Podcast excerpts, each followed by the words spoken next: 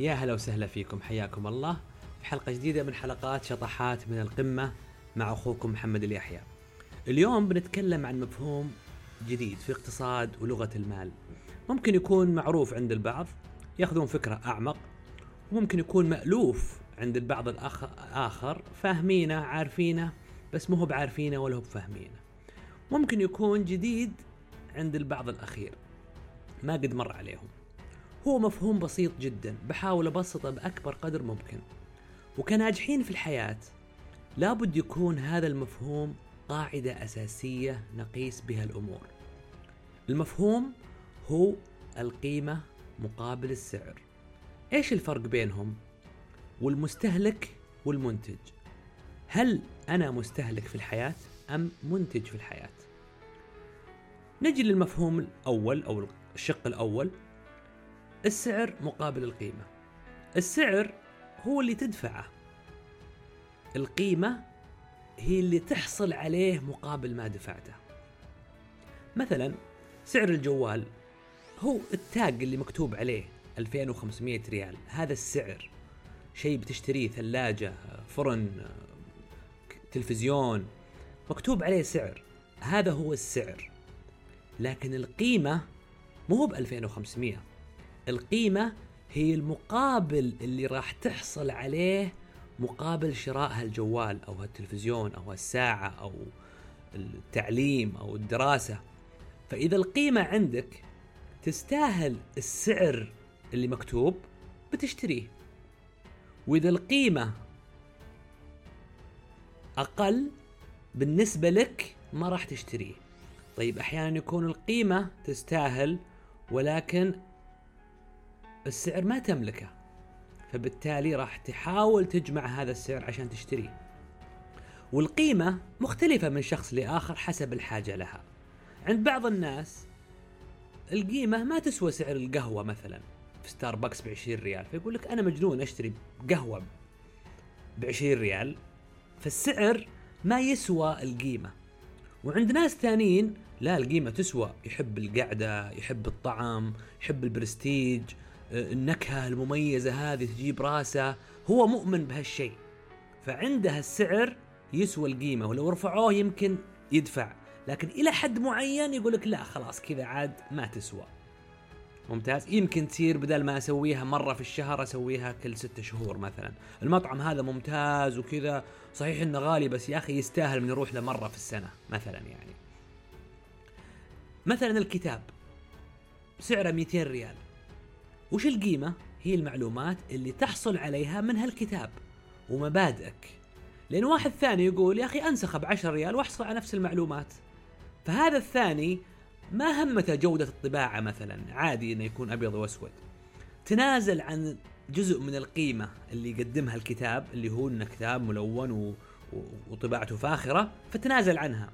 أيضا تنازل عن مبادئه إنه عادي إنه ينسخه واللي تعب على الكتاب ما يحصل على حقه. فهذا تنازل عن مبادئ عنده أصلا. فأنت كإنسان تسعى للنجاح.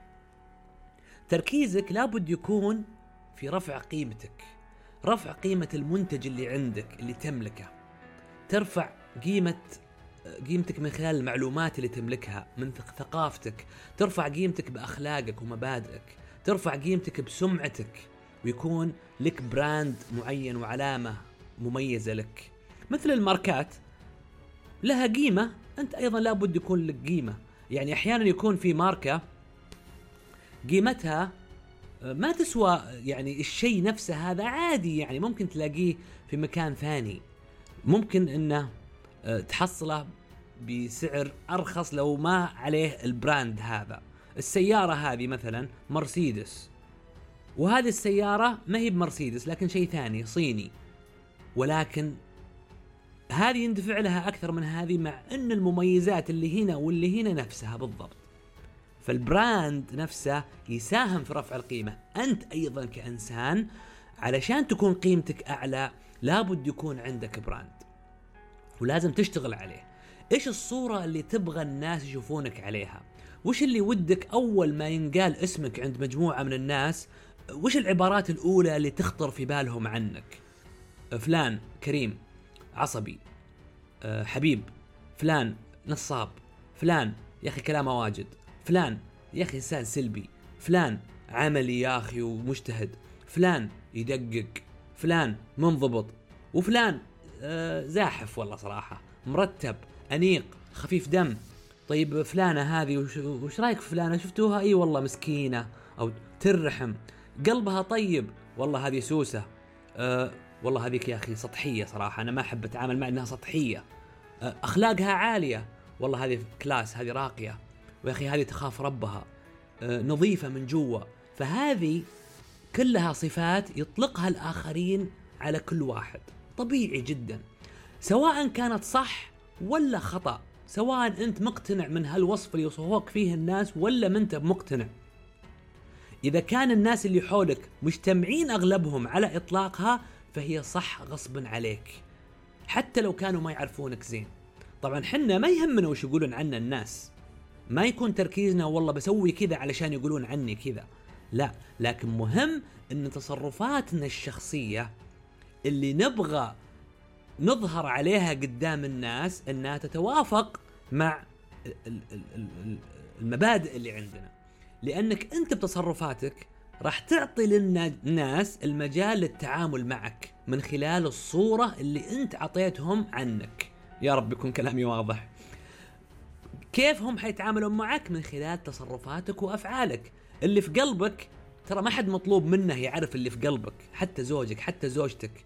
مو علشانك والله أنت من جوا نظيف مفترض الناس يتعاملون معك آه، بطريقة اللي تبغاها. راح يتعاملون إن انت والله من جوا نظيف يبدو إنه من جوا نظيف ولكن ما علي منه يعني ما راح أبيع له ذا المنتج ببلاش عشان من جوا نظيف القريبين منك ممكن يتحملون منك تصرفات غلط لأنهم عارفينك أكثر من غيرك. لكن صدقوني مع الوقت بيطفشون من التصرفات اللي ما تعكس حقيقتك ويتعاملون معك بالتصرفات اللي أنت قاعد تعطيهم إياه. هم معطينك مساحة يعني هم قريبين منك سامحين لك تتجاوز شوي. بس في حد في الأخير. وعلى فكرة إذا أنتم ما قررتم الشخصية اللي تبغون تكونون عليها قدام الناس ترى الناس بيحطون الشخصية عليكم غصبا عنكم. ما في أحد في الدنيا بدون شخصية أو بدون وصف ما في. حتى لو هو مجهول ومسكر على نفسه الناس بيقولون عنه يا أخي هذا غامض هذا مجهول هذا غير مريح. فهمتوا علي؟ نرجع لموضوعنا القيمة والسعر. بالنسبة للموظف الجديد يعني أو تو داخل في سوق العمل والطلاب اللي يدرسون بالجامعة يبغون يختارون تخصصهم هذا كلام راح يفيدهم. كيف أختار تخصص؟ يعطيني وظيفة براتب عالي. لأن مثل ما قلنا العمل بجهد وتعب مو بمعناته انه حتحصل على راتب مرتفع تلقائيا مو شرط مهما كرفت مو معناته إنك حتاخذ راتب زيادة. الإنتاجية هي الأهم. كلما كان التخصص نادر وقليل كلما ارتفع سعر الراتب. وكلما كان الطلب على المنتج اللي انت تقدمه عالي كلما ارتفع سعر الراتب ومنتجك. فإذا أنت مثلا متخصص في تخصص آه، تدريس مثلا تبغى تكون مدرس التعليم رسالة سامية. ولا يمكن الحياة تستمر بدون معلمين فالقيمة اللي طالعة من المعلم مرتفعة المعلمين هم ركاز المجتمع. ولكن بسبب أن الحصول على وظيفة معلم ما هي بصعبة. صار عندنا معلمين كثار. عشان كذا رواتبهم ما هي بعالية. ليش؟ لأن المعروض كثير. مو مثل الطبيب مثلا طبيب القلب. لأن مو بكل الناس صاروا أطباء. في قليلين ما عندك إلا 17 طبيب قلب متخصص. استشاريين المخ والأعصاب. استشاريين المسالك البولية فهذول تلاقي يعني أسعارهم مرتفعة جدا لأنهم شويين. لاعب الكورة له راتبه عالي لأن الموهبة اللي يتمتع فيها ما هو بالسهولة أي أحد يحصل عليها فهم شويين.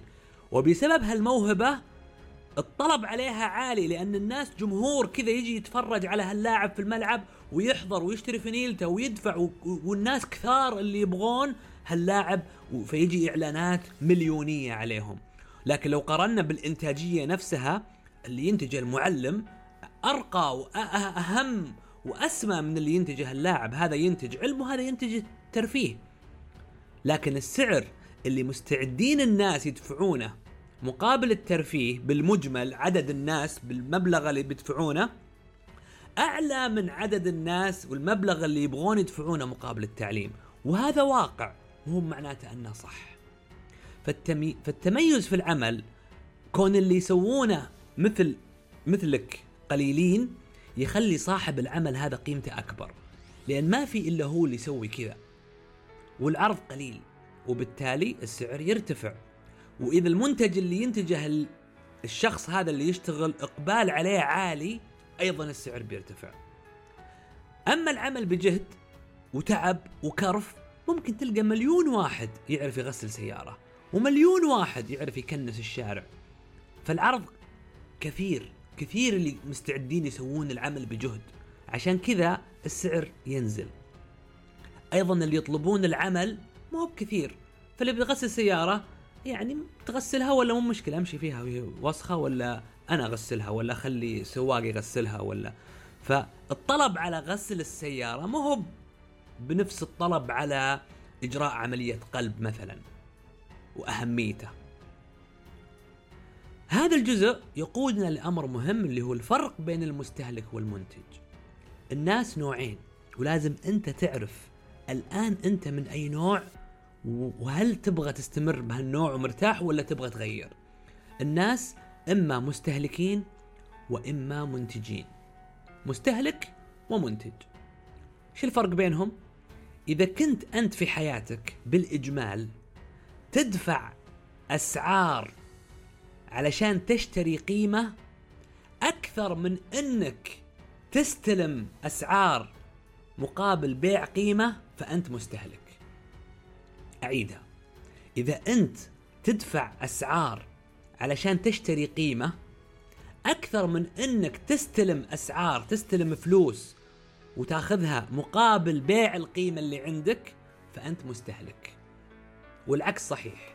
إذا أنت تستلم وتقبض أموال مقابل بيع قيمة أكثر من إنك تدفع عشان تشتري القيمة فأنت منتج. طيب خلينا نسهلها أكثر. يعني ناخذ على سبيل المثال. صاحب الكافي شوب يعتبر منتج والزباين اللي عنده يعتبرون مستهلكين. ليه؟ لأن صاحب الكافي شوب ينتج كوب قهوة تكلفها ريالين ويبيعها بخمسة يبيعها بعشرين مثل ستاربكس الزباين اللي عنده مستعدين يدفعون أعلى من التكلفة الحقيقية. هم عارفين أنه ما يكلف إلا خمسة ريال لكن عادي يدفعون أكثر مقابل أن والله واحد يسوي الشاهي عنهم. مو فاضيين هم يسوون الشاهي. أو إن المكان اللي هم فيه حلو جميل أو مطعم طعم متميز. إلى آخره من الأسباب اللي يعتقدها الزمول إنها تستحق الفرق مع إن صاحب الكافي شوب هذا اللي منتج هو في نفس الوقت زبون عند المطعم الإيطالي اللي يحب يروح له دائما وجالس يدفع 60 ريال مقابل المكرونة اللي ما تكلف إلا خمسة. فالمحصلة النهائية هل أنت تنتج أكثر أم أنت زبون أكثر؟ الموظف قيمته في بيع وقته وإنتاجه أنت موظف قيمتك في إيش في وقتك والمهارات اللي تملكها. مقابل إيش؟ سعر تستلمه اللي هو الراتب. أنت عليك سعر.